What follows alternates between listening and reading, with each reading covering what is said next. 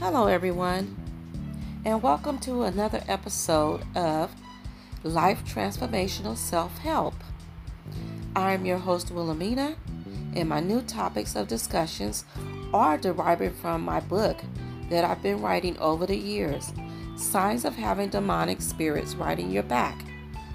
And also, there will be episodes written which aren't a part of this book and it's as the Holy Spirit leads me to speak.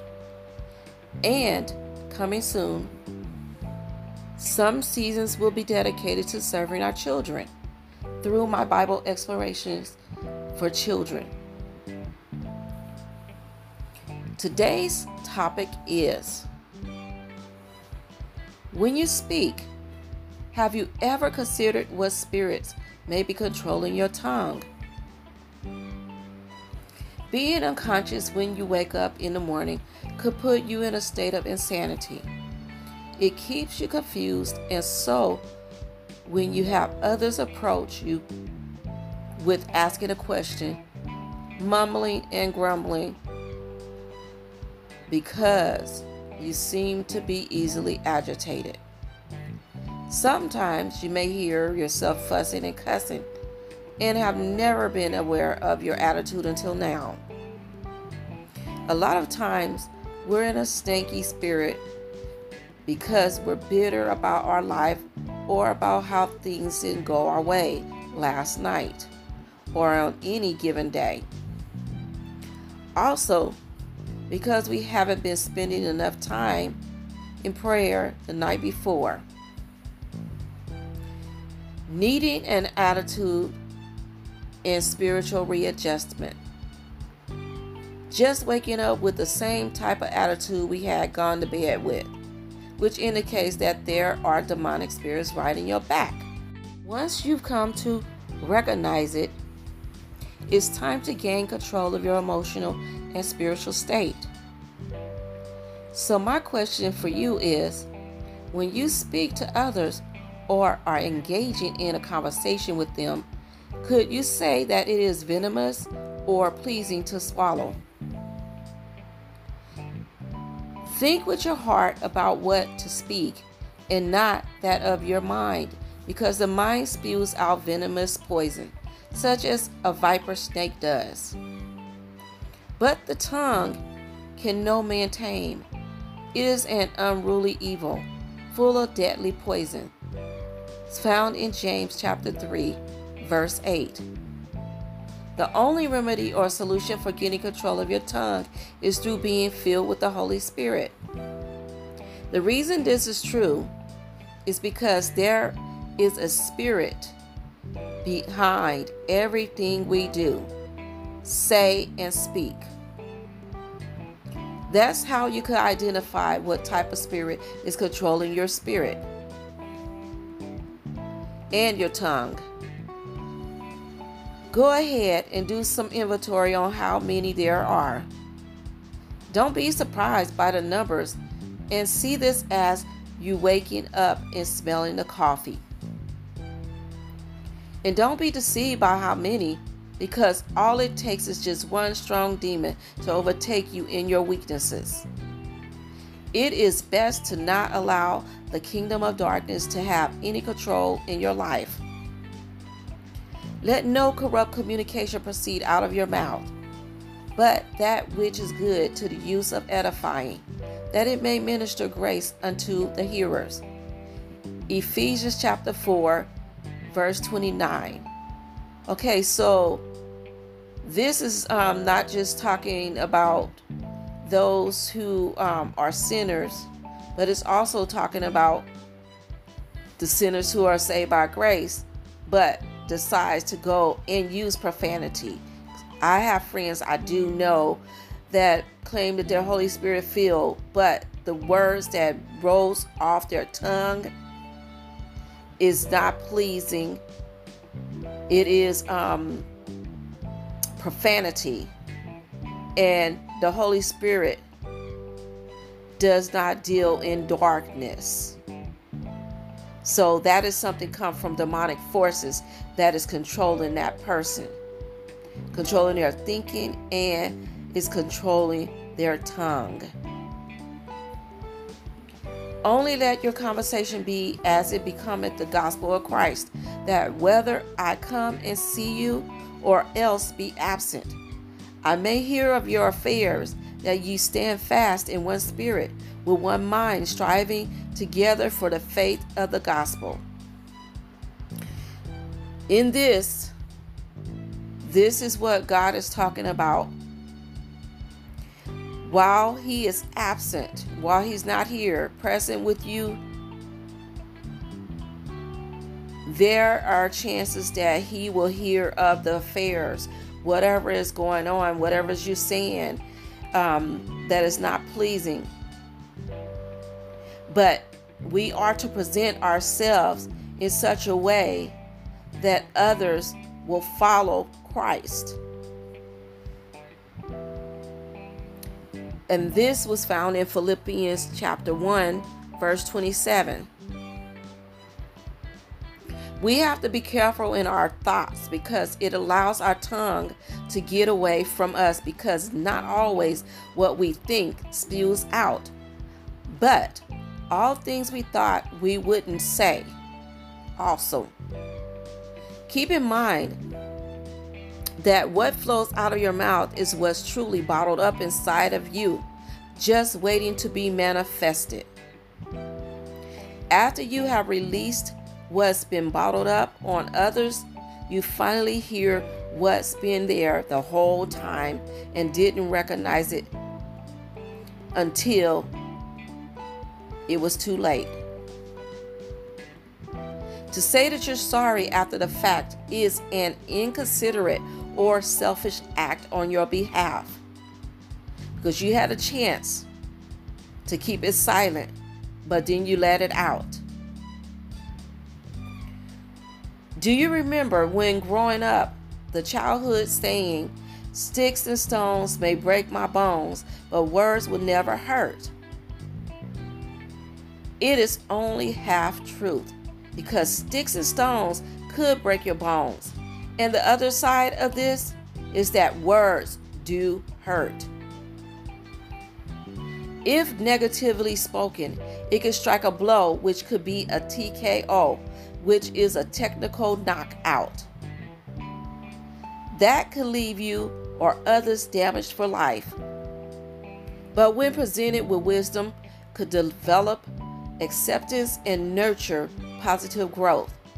In other words, your thinking shapes your speech, and your speech spews out the very heart of what's dwelling inside of you by manifesting the truth about how you feel about someone or something. Take precautions in thinking before you speak and not striking up envy, strife, and jealousy. Reflect back on your attitude, emotional, and spiritual state when you first woke up this morning. In truth, really think about this.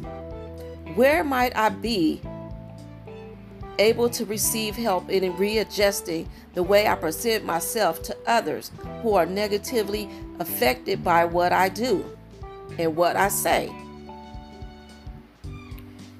God says the answer is simple. Through receiving his invitation of promise for a lifetime, which is the Holy Spirit, and given to us by Jesus. Once you have received the Holy Spirit, it will work with helping you gain control of your tongue. You have no control over what is being said because there are demonic forces by which you are being led. In questioning, you are probably saying, hmm, the Holy Spirit, what's that? The Holy Spirit is God's Spirit living inside of us.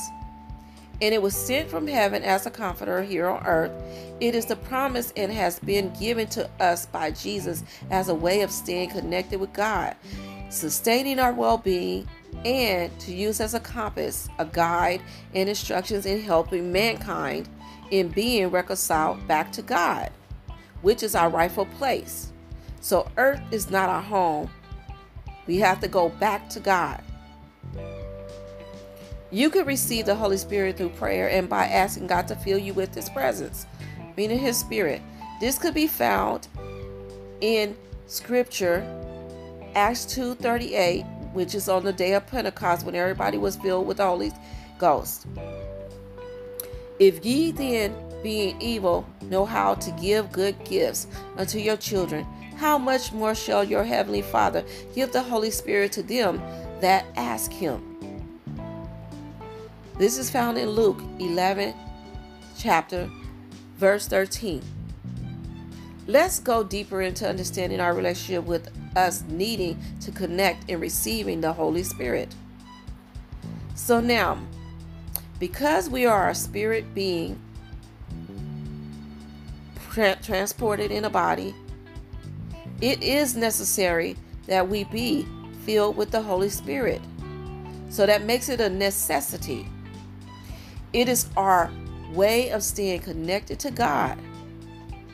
So if you're still straddling the fence about which way to go, now is the time to reflect on what your future will look like because of the choices you make today.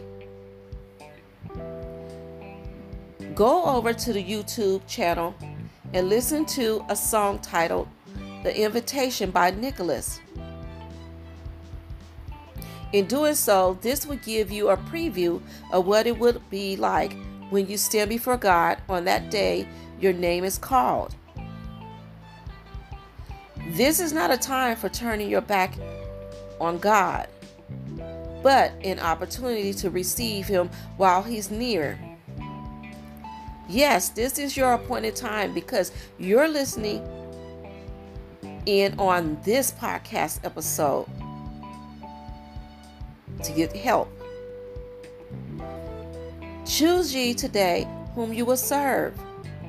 Will it be God or would it be man? Meaning the world. Honestly speaking, keeping one foot in heaven and the other in hell isn't a reality because you can't serve God and man.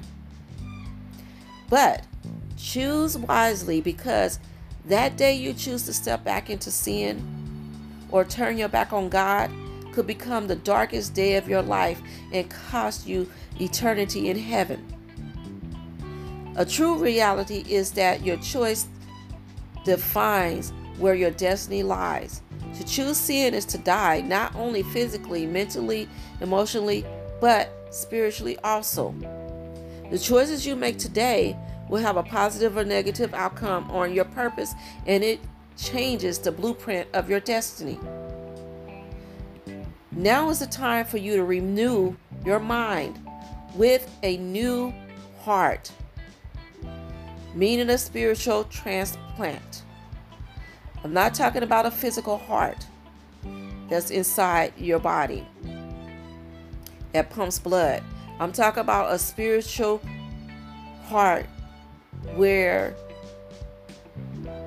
you live and breathe through it. Your new heart is the connection to being ready for the rapture, and you can't leave Earth without it. It's just like American Express card. You can't leave home without it. Receive the transplant today and stay connected to your true destiny, which is with God.